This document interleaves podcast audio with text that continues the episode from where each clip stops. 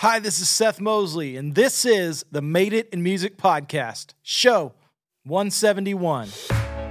Welcome to the podcast, where we bring you tools and resources to help you go full time in music and to stay in. The music business is a roller coaster ride, changing faster than any of us can pay attention to. We all need a competitive edge to stay ahead and to stay successful.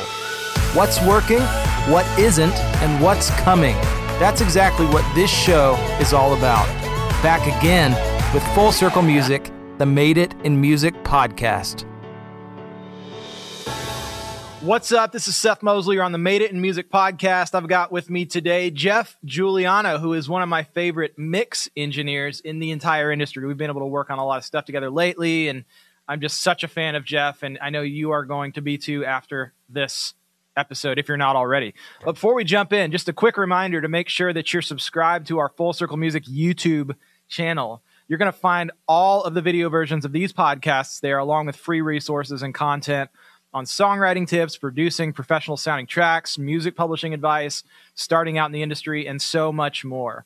So to check out the awesome content we have been creating to serve you as a musician, head over to youtube.com slash official FC music. Official FC music is in full circle music.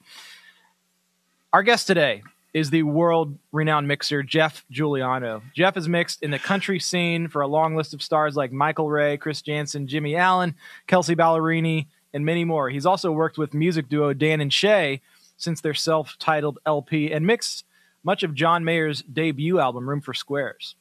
Jeff held a CMA nomination for his mixes and an Audio Engineer of the Year ACM nomination. His work has collectively sold over 30 million records worldwide. Juliano has even teamed up with drummer and longtime partner in music Nir Z to create an acoustic drum library featured in the Icon series of renowned drum sample shop That Sound. I'm super excited to hear about how Jeff has learned to create sounds, keeping some of the industry's biggest stars happy and coming back for more. What's up, Jeff? Thanks for being on the show today. Thanks, man. I'm a fan. So it's great to be here. Hey, well, um, let's just jump straight in. Tell us a bit about your story Sure. and how how you first started getting into mix engineering. It's all I've ever wanted to do since I was a kid. I was a liner note reader when I was six years old, reading like the Eagles and Jackson Browne records. And I would, I would just, I was fascinated how records sounded. And long story short, I just kept listening. And then I learned to play guitar. Went to a studio and first time with my band way back. And I said, okay, this is what I want to do. When I saw the dude with the console and microphones, I was like, okay, that's it. That's it. And then again, fast forward, I was, um, uh, you know, uh, for hire engineer back when producers had their engineer, you know, and did that. So I did that for, you know, probably 10 years, traveling around, working in different studios and everywhere. And, uh, and I really wanted to focus on just mixing at that point. I'm like, okay, 20 hour days, you know, working 30 days, you know, in a straight without a break was awesome experience. But when it came down to it, I was like, okay, I want to, I met my wife. I want to start a family. I'm like, I can, I just want to mix. So I When- started doing that. What's that? How long into your journey as an engineer did that pivot happen? Did that transition kind of happen? Man, I wanted to mix from the get go. I, I was I was almost an engineer by default because that's back when the engineer mixed your, your you mixed as an you recorded and then you mixed your own work. I was a huge Brendan O'Brien fan, and he was always like, you know, engineered and mixed by Brendan O'Brien was one of the things I would read in, on records. I'm like, dude, I want to do that, you know. So um, I would say pretty early on, I'm like, okay, I'm going to get to a point where I build enough with my clients and my credentials because you know we're, we're in an entertainment business, and unless you have a bunch of stuff that people think is cool under your belt, you can't just go out there and say, hey, I'm going to be a mixer now and succeed. So I got to a point where I'm like, okay, I got to pull the plug on this. So that was probably I did that in 2004. I made the transition, and okay, I'm not going to engineer ever again.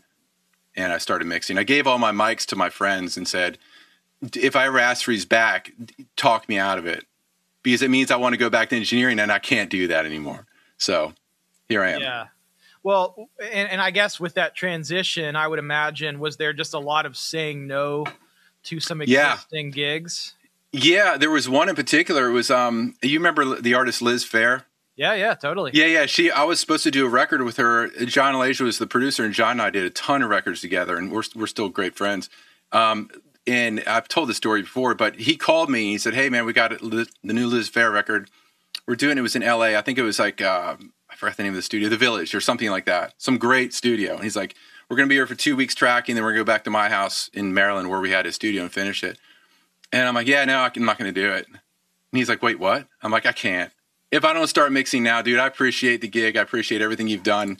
hiring me for other gigs and you know we've had a great run but i can't if i don't pull the plug i'm going to keep doing this and then i'll never do what i really want to do so it worked mm-hmm. out man i think he was pissed for a minute but because he had to find somebody and, and as a producer you want to find somebody you trust yeah. and you know what they do sonically you know what they bring to the table with their experience and whatnot and he and i thought alike so like shared a brain sonically so it was it was a tough call for me to do but i had to do it and then it was uh, you know I said, I'm sorry, dude, but I can't. I got to mix.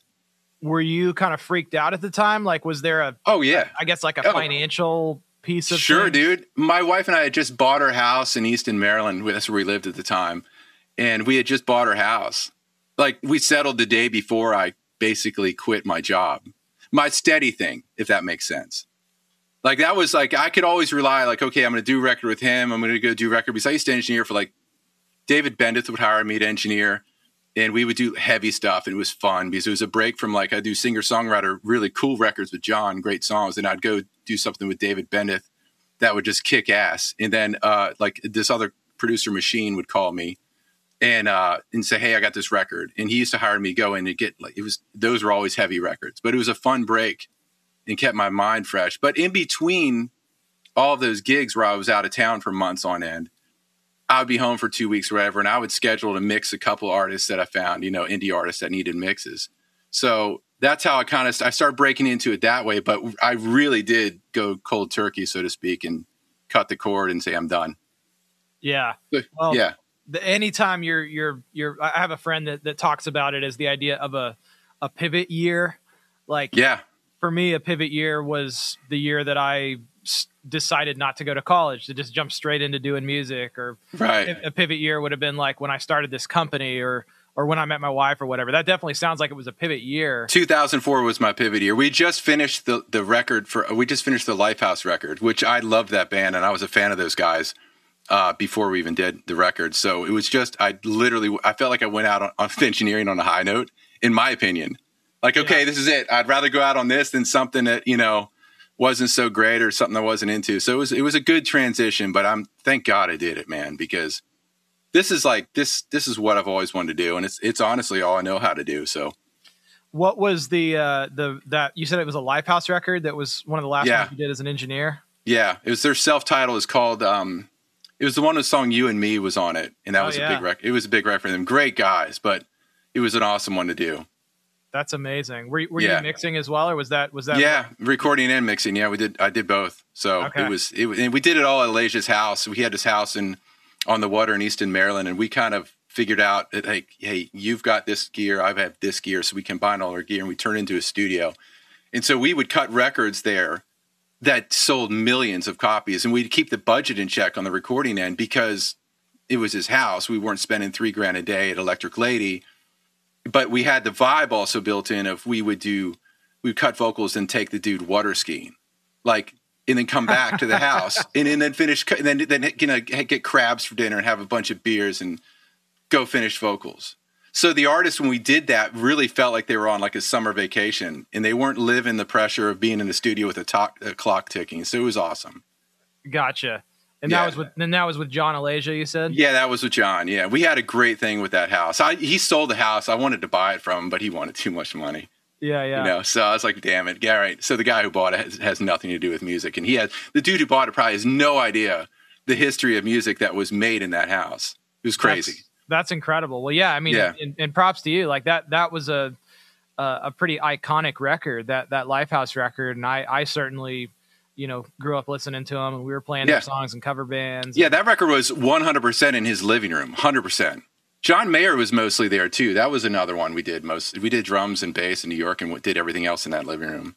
Man. Mixed it too. Yeah. So Let, let's dive into that a little bit. Right, what was the setup like? Was it was it like a kind of piece duct tape together thing, or was it? Oh yeah, legit? dude. There was no talk back. There was like it was. We had like a Argosy console that just had a bunch of our gear in it and racks of gear because I was a traveling engineer. So I'd have like I'd do two weeks here, then pack, put the lids on, and go somewhere else. So um, it was great. It was like the singer in the living room, two French doors, no talk back. It was just like, hey man, do that again.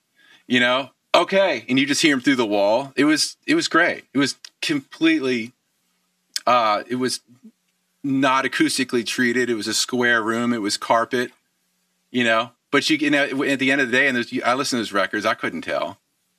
yeah, This is we had great front end gear. We had mic pre's and great mics, and we just kind of knew how how to make it sound. And and and but the I think the most important part is you to get the the artist to vibe out and really capture a moment and emotion. If you're stuck in a sterile environment, you, I mean, you're going to get it, but it's going to take forever. But if you take a dude water skiing and get him half drunk and put him on a microphone on the deck, we did that too. like, can I sing outside? Sure, go ahead. Let's go. And then we did that. We did that for so many records. that's amazing. That's amazing. Yeah, yeah. It was, Yeah. it was, yeah. It, it's non-traditional, one hundred percent, but it worked. Do you carry? Well, I guess as a mixer, you're not you're not working as much in the in the room with with artists and producers, but Nah. did you did you carry any of that mentality forward of just kind of like untraditional, non-sterile, non by the Yeah. book methods? Yeah, dude. Half the records I mix now, I do on my other rig. It's upstairs on my Grados, and it's not. I mean, this room's acoustically treated, and it sounds great. I've got great speakers and great monitor section, and it's awesome. I totally know how it sounds. I'm used to it. I've been in this room. We've been in this house for studios in my house for 13 years now. So I I think I feel like I just figured this room out like three years ago. It took me that long. You know how it goes. I just I feel like I, it takes you a while to learn your space. And then when I was an engineer and we were doing other studios and we are bouncing around, I'm like, this sucks. I don't know what this room sounds like. I don't know what the low end is. And that was back when people car check stuff and would start crying when they heard it in the car. Right. So, but now it's yeah. I think I, that that philosophy is where I am all the time because I never had a, a real proper studio that was mine until now. So I took that experience of hey, I can work anywhere, and I and and I do. So Yeah. Yep. So t- talk about a little bit of the basics. Just you know, no listener left behind.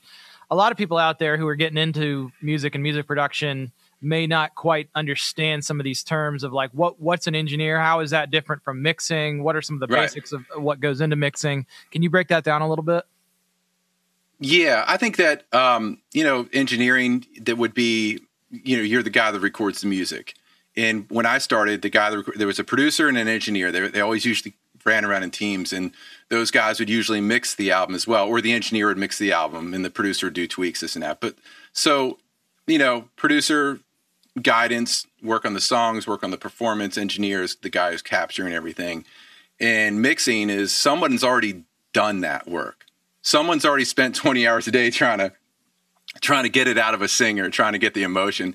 Editing drums tuning vocals doing all that stuff that is as you know is it could be tedious and no fun and take all the vibe out of everything creative. But the so then you give it to me give it to a guy like me and i mix it i take all the tracks. It's usually all separated and you know i i make it hopefully sound good if Yeah. it sounds terrible, it's it's it's on the radio. It's it's my fault or the guy that had the ridiculous recall notes that I couldn't that I had no control over. yeah yeah e- exactly well I, I don't know that i've ever heard anything of yours that sounded like crap so well, Um, thanks. i think you're Same goes. Well, I, I think you're doing okay there. Um, can you talk a little bit about th- this? Is a little bit of a a left turn, but but you you hit you hit on it for just a second. Um, you don't live in Nashville. You don't live in No. LA. You don't live in one of the hubs. It sounds like did you No. ever live in one of those cities? Hell no, no, no. I I uh, I worked enough in New York. I was probably in New York six months a year working as when I was a traveling engineer. When I was just in one studio for a month, one studio for another month, one studio for a week. I was either in like Hoboken, New Jersey, at Water Music, which was a great room, or four or five places in New York City, a few places in L.A. And I I I I lived in California for a brief, very brief period of time back in the mid '90s, and I was like, okay, this is not for me. I just I'm not a city guy, and I'm not a. The thing is about like I don't live in town, and a lot of people I work with are from Nashville now. I mean, I do a ton of in the country world, and I've had a few people say, "Yeah, well, you know, next time you're out, let's grab a beer." And I'm like, dude, I don't live there. I'm like, what? And I'm like, no, I don't, dude, I don't live there. But it's it's. I think we're. I live in Rehoboth, like Rehoboth Beach, Delaware is my area where I live, and it's a small little beach town, and no one's making records. No one's, no one makes a living doing music here. I think, except for me. You know, like in terms of what I'm doing. I mean, there's guys playing music in clubs when when that happened, but uh, there's it's it's I like living where I do and having a life and not being tied down to the oh I got to go out and schmooze and do this. I worry if that hurts me sometime career wise because I'm not I'm not in a bar meeting an A and R guy or a manager who's going to get me a gig. I just hope that my work speaks for itself and someone finds me because of that. And so far, it's worked out. Yeah. Well, man, it, it's it's a question that we get all the time with like our academy students and people that come. They're, they're always asking, "Do I need to move to Nashville? Do I need to move to LA?" from your perspective, it's less about the schmoozing and it's more about just doing good work. Yeah, that's always been my I, we my wife and I talked about a few years ago of moving there, and I was like, I really I want to work, work on country records. I want to do it since like I started doing this because of the level of musicianship and just the, the quality of the of the of the recordings and all that from that from the technical side. But then my phone rang and it was like, oh, okay, um, Dan and Shay. Oh, all right. I guess. I guess. I guess this is. I don't need to move. You know. So you, so you didn't uh, have to make trips or anything ever. No. No, no. I'd, I'd go down there. Like I did a drum library with Nir, and I went there in Nashville, and it was like hang out. And I'd go get together some people while I was in town and hang out and have a couple drinks and just just hang out and see friends that I work with, but I never get to see in person. Guys I work with and do this. Like when I do recall, sometime I, I do a stream with an audio movers thing, and we talk this way, but I'm never in the same state of, as them. So I've never, I never did the trips, never, never did that. I considered it, but then my phone started ringing with work from there, and I'm like, all right. And now that the COVID thing hit, people have asked me, well, how's this affect you? I'm like, dude.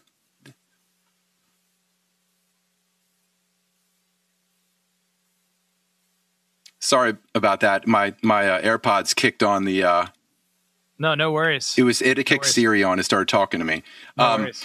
So anyway, long story short, uh, I I didn't have to move there. I was I was psyched because I, my phone started ringing with with gigs I've always wanted, and I'm just and and when uh, that's where I was COVID.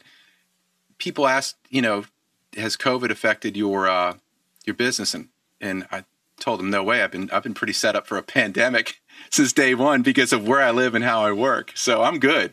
Yeah, I mean, you're uh, talking about social distancing. You're you're distant halfway across the country, and, and, right. And I think that, and I think that if someone was apprehensive about hiring me because I didn't live in town, now that's gone out the window, and hopefully, hopefully that's taken that out of the uh, equation.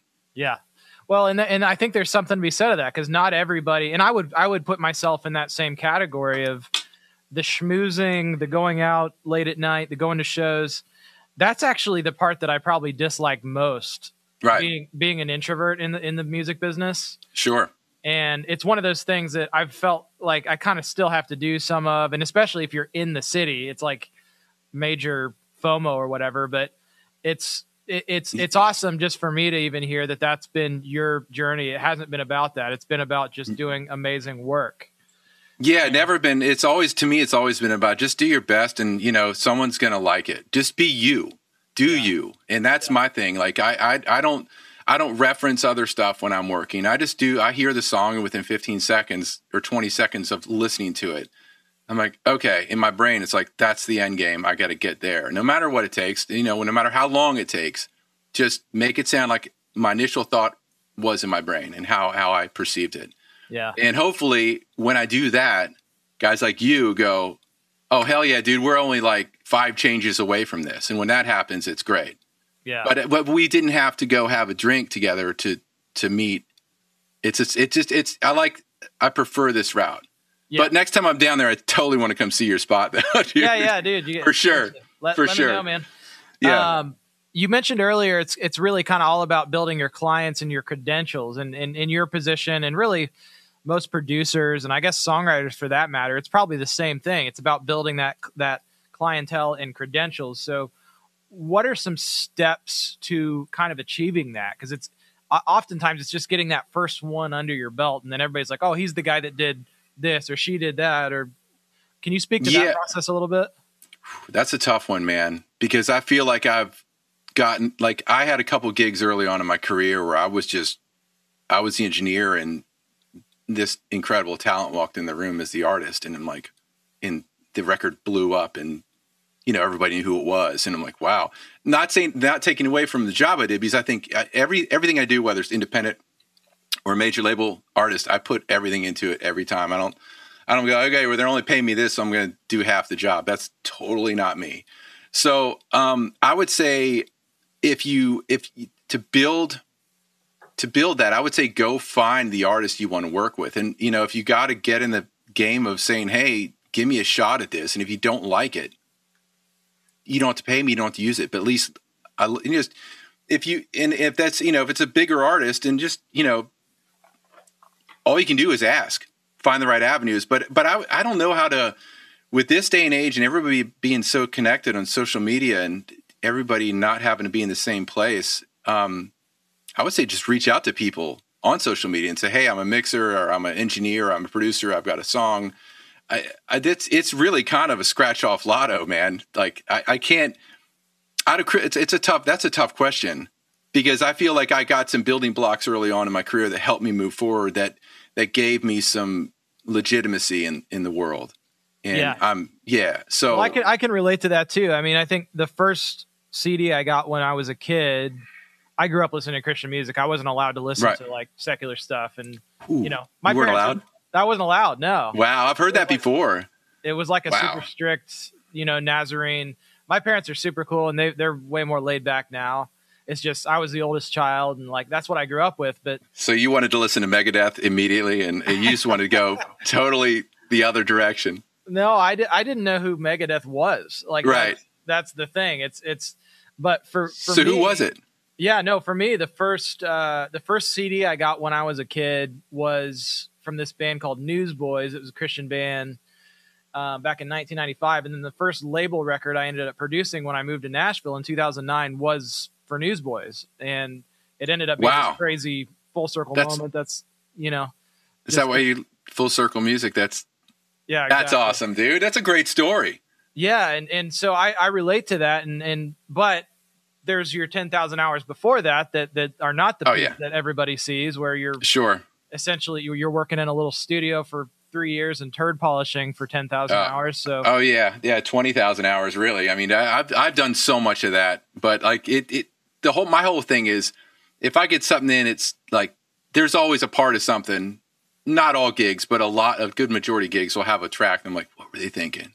I mean, what am I supposed to do with this? And then I'll call my my my prep guy Dave Cook, who I got to give massive credit to at some point in this. He's he's just like he sets everything up for not sets it up, but he organizes the sessions for me. But he'll send me a say, dude, you're so screwed. I'm like, what? he'll send me a text like 10 o'clock at night. You're screwed on that song tomorrow. I'm like, why?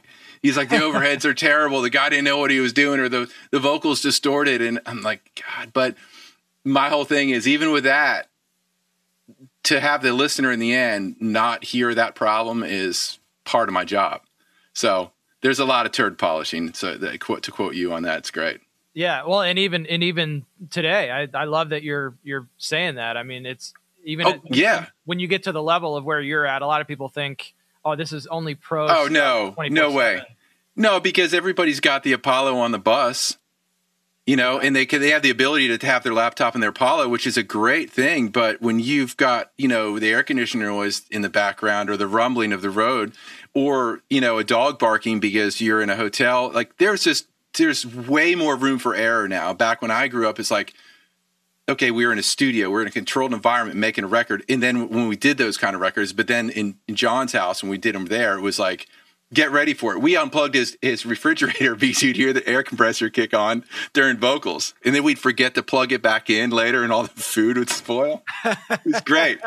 but so there's room, there's way more room for error now, I think, with like the, the with the with the tracking to be messed up. Because you Well, have more inexperienced people doing it.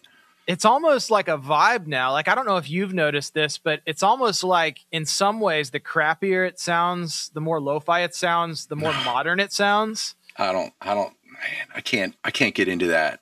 I mean, it's I like got the, like the iPhone mic. Like Oh, there's a lot of examples of like people cutting like final master tracks on lots of them that probably both you and I know right. that Yeah. like, that's part of the vibe.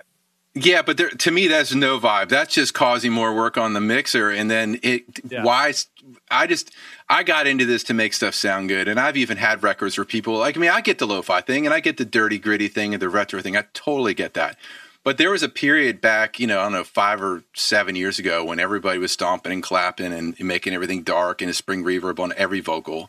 You know, back the uh, Lumineers kind of time, Yeah. and people would call me. I had, a, I had an agent, a manager back then he'd say, "Oh, I got this new gig for you. It's a Brooklyn band, It's that." And he, they would come in and they'd say, "We want to sound like this, and we want the drums to sound like crap."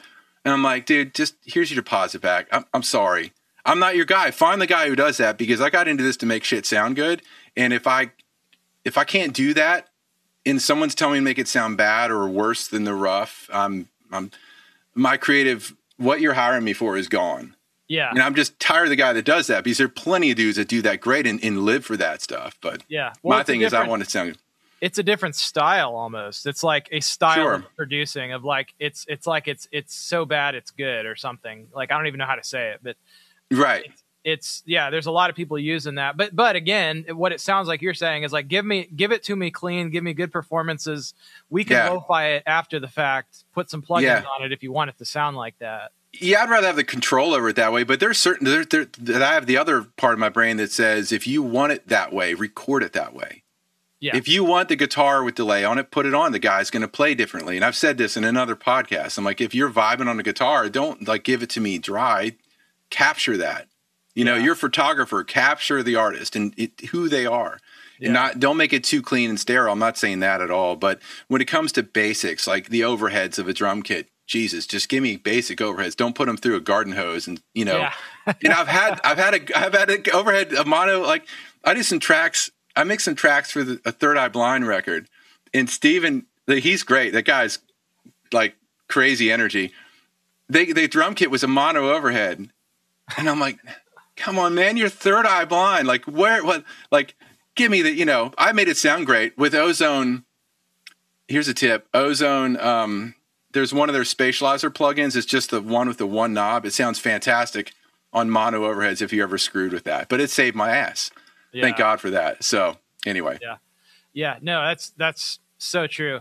Um, so as we're talking about gear and people starting out and wanting to make sure they're they're getting into the game properly, what affordable gear and or resources would you suggest people starting with for tracking or mixing or for, both. for mixing? For mixing, the the number one thing I think for mixing is uh, get a get a D to A a monitor section. Don't use the Apple laptop headphone jack. It sucks and it it'll skew everything. The most to me the most important piece of gear to me in my studio. What I've learned over the years, I used to think I needed this gear for this and summing for this.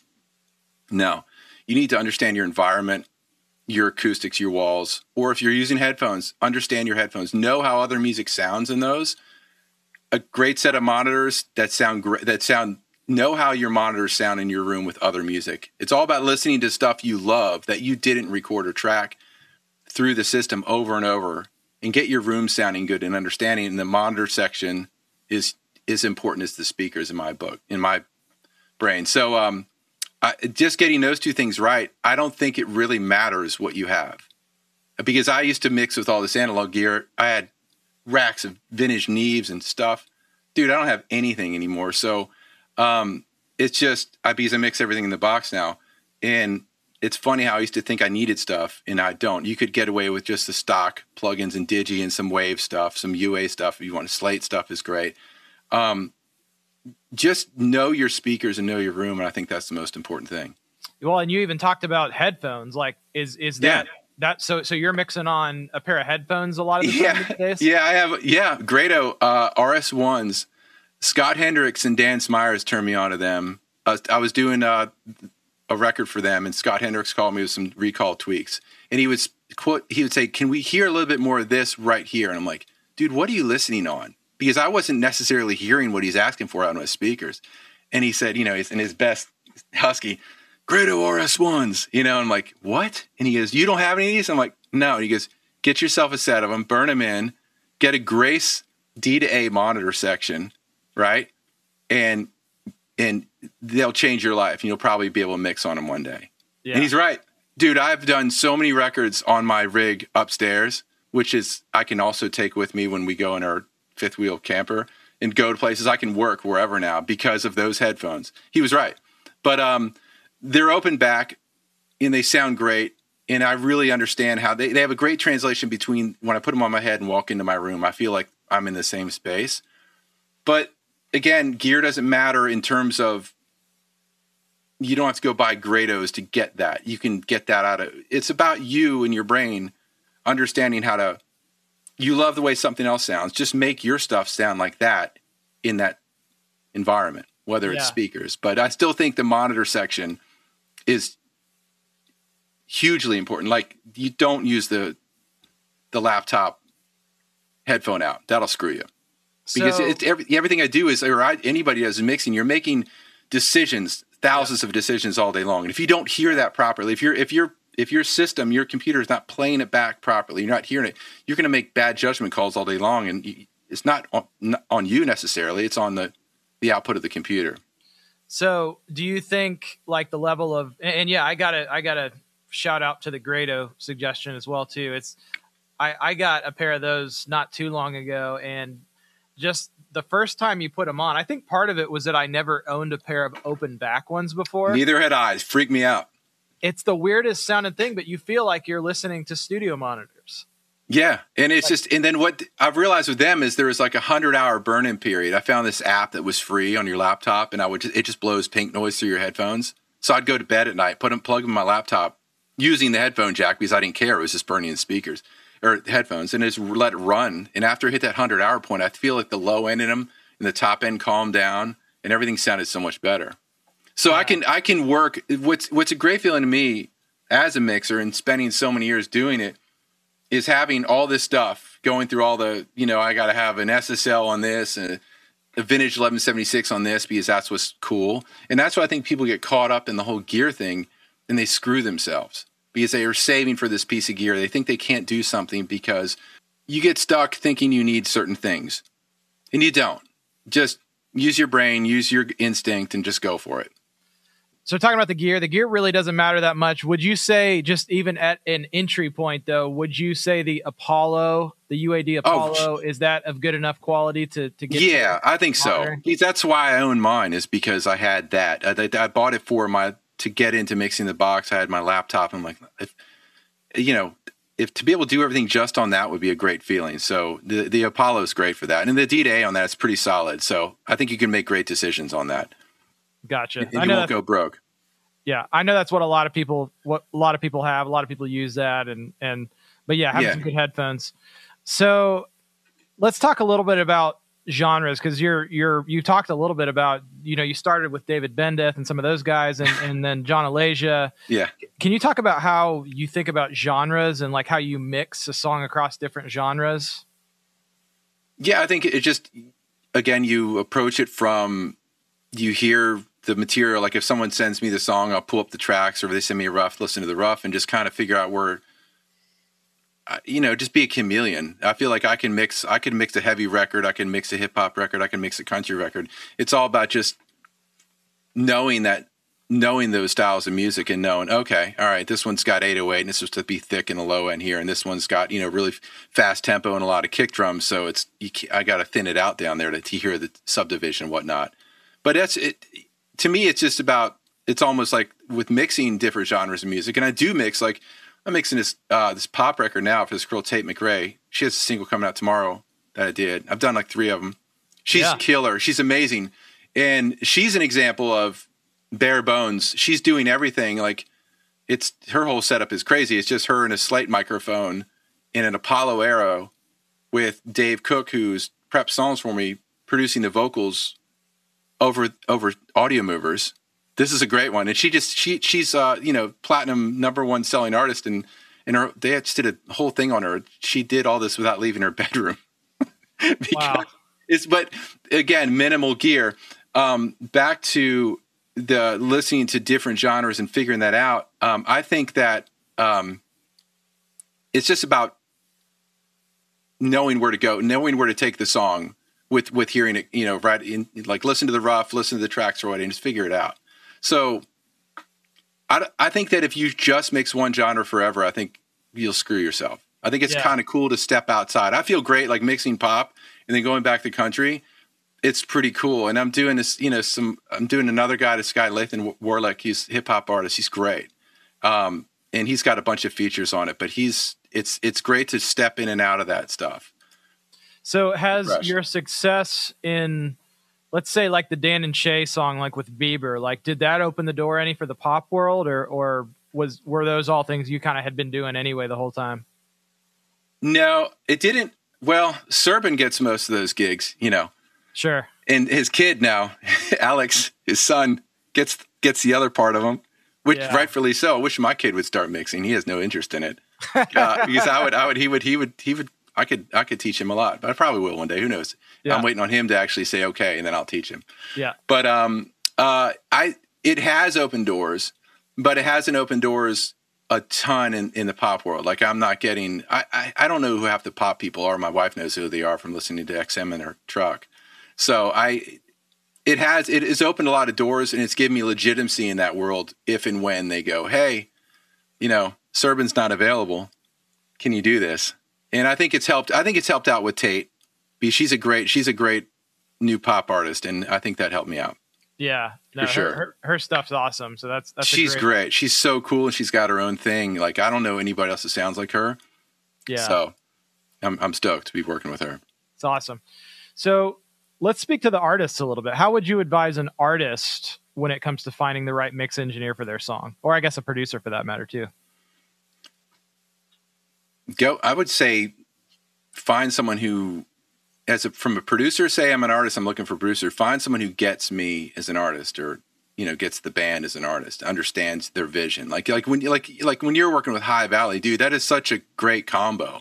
When I hear like when I mix your work for them, I'm like, oh, this is great. You totally get them. And I don't even know if that's the case, but I, I feel listening to those tracks, yeah. you totally get them. And I think that's a comfort zone for the artist because it- it's about an, it's about trusting people to work with your art. So you're an artist, you're creating, you're writing songs. You don't want to hand it off to some guy who's going to be a jerk if you ask him to turn the vocal up in the second verse. At the same time, you want him to know where to put that vocal in the second verse and where to place, you know, the piano in the song over the guitars and kind of get the vision. So uh, to me, it's about the artist finding the producer who they trust to work with their songs and their performance or help write their songs, which is a big thing nowadays because a lot of producers are writers. Yeah. Um, and a mixer, I I think it's about finding someone who just, you know, gets you, but they won't know that until they work with you, which is a tough one. So I would say find a mixer because you love what they've done on something else, but remember that you're not as an artist, you're not this other person. You're your own. You have your own identity. Go with that. But say say someone wants to hire me that loves a Dan and Shay record, I can't make them Dan and Shay, but I can make them sound great for who they are. And maybe there's a sonic aspect of those records that they love, like the vocals or something. Like, hey, I love this blend of this. Okay, great, let's do it. And I think I've probably been hired a lot because of that, and it's worked out. But uh, in in in in with those same artists, I think I've earned their trust because these people are calling me back. And so it's a, it's a they I understand them and they understand me and they understand.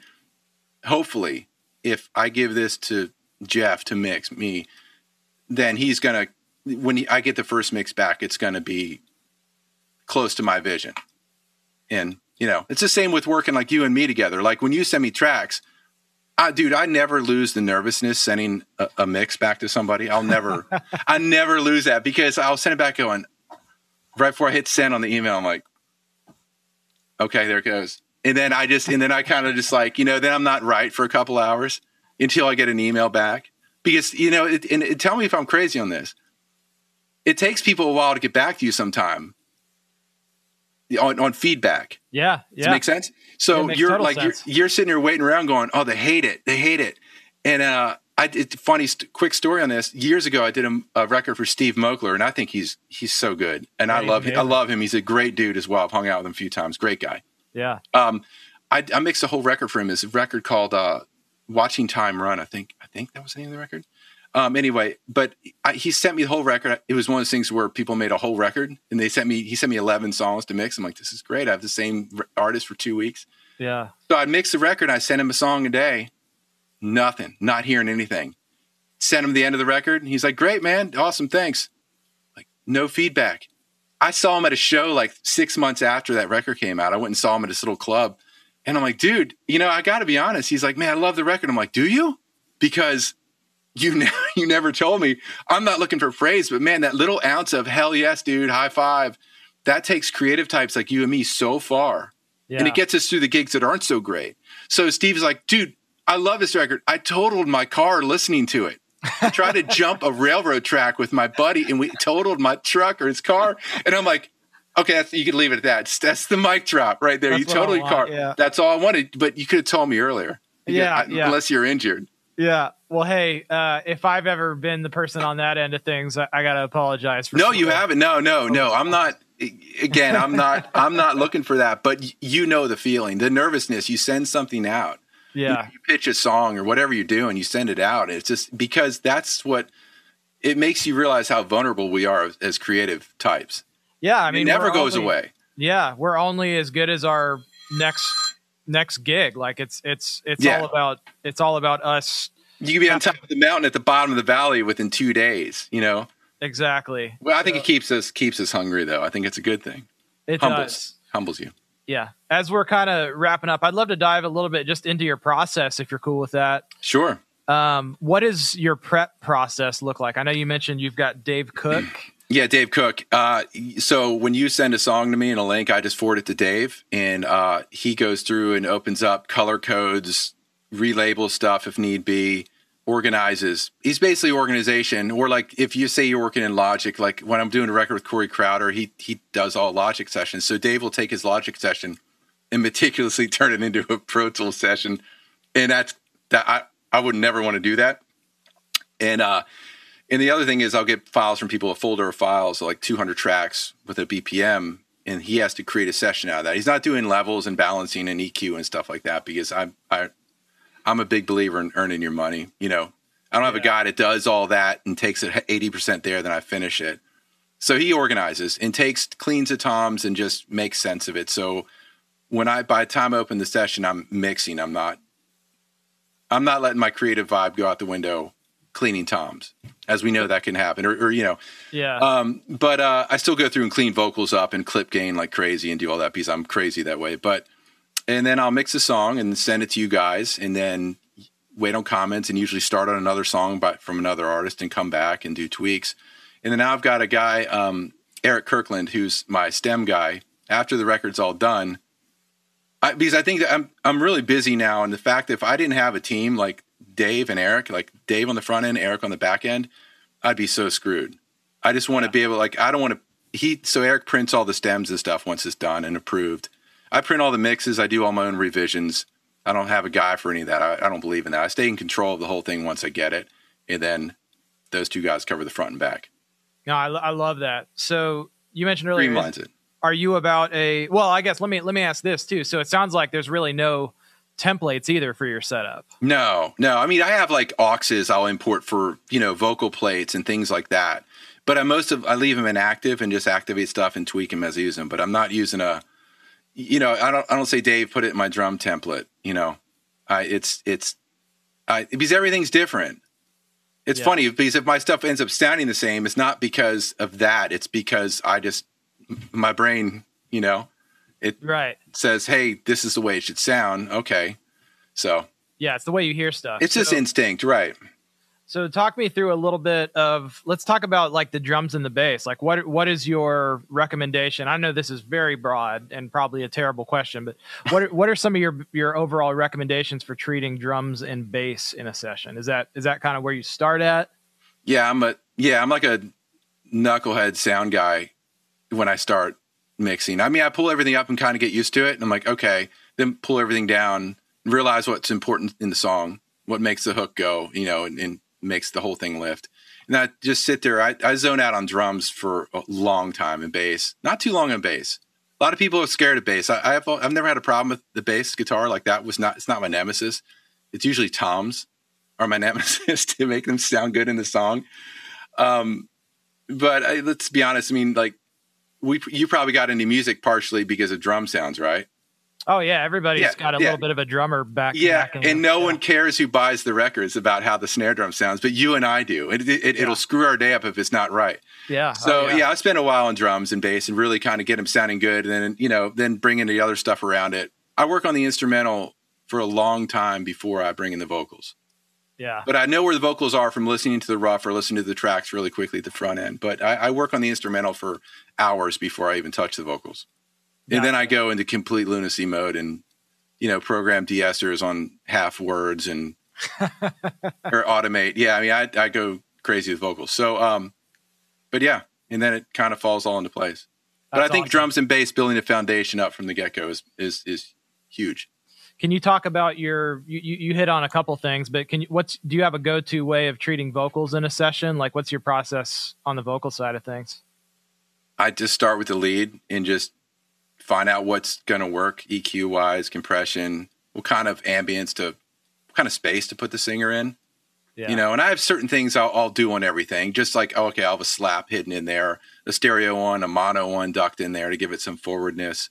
But I think it's about just, again, it goes back to the song. What does the song need? Is it, does the song need this real present up front vocal? Does it need a vocal that's sitting in the track more? And then there's no rules. I don't do this. I, I probably don't do the same thing twice a lot. Hmm. So, because all the recordings are different too.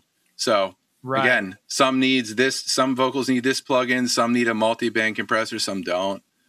All of them need a bunch of little tiny rides, and a Uh, and all of them need a bunch of crazy de-essing automation. But that's on me.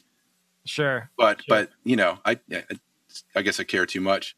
I No. I, I really zone on vocals though. I mean, I get I zone on everything else, but the vocal sells the song no matter what the genre of the artist. Yeah. Well, I always appreciate the way when I whenever we get a mix back from you. I mean, those are my, my two most important elements in any mix are the drums, Drums and the vocals. drums and the vocals, and and you you always nail those. So That's great, man. That's good to know. yeah, not to say Thanks. you don't nail the other parts, but no, but you know, you guys really like. I'll, I got to, I got to give you co- props on man. You're you're tracking on y'all's end, you and X, like really know how to do that well.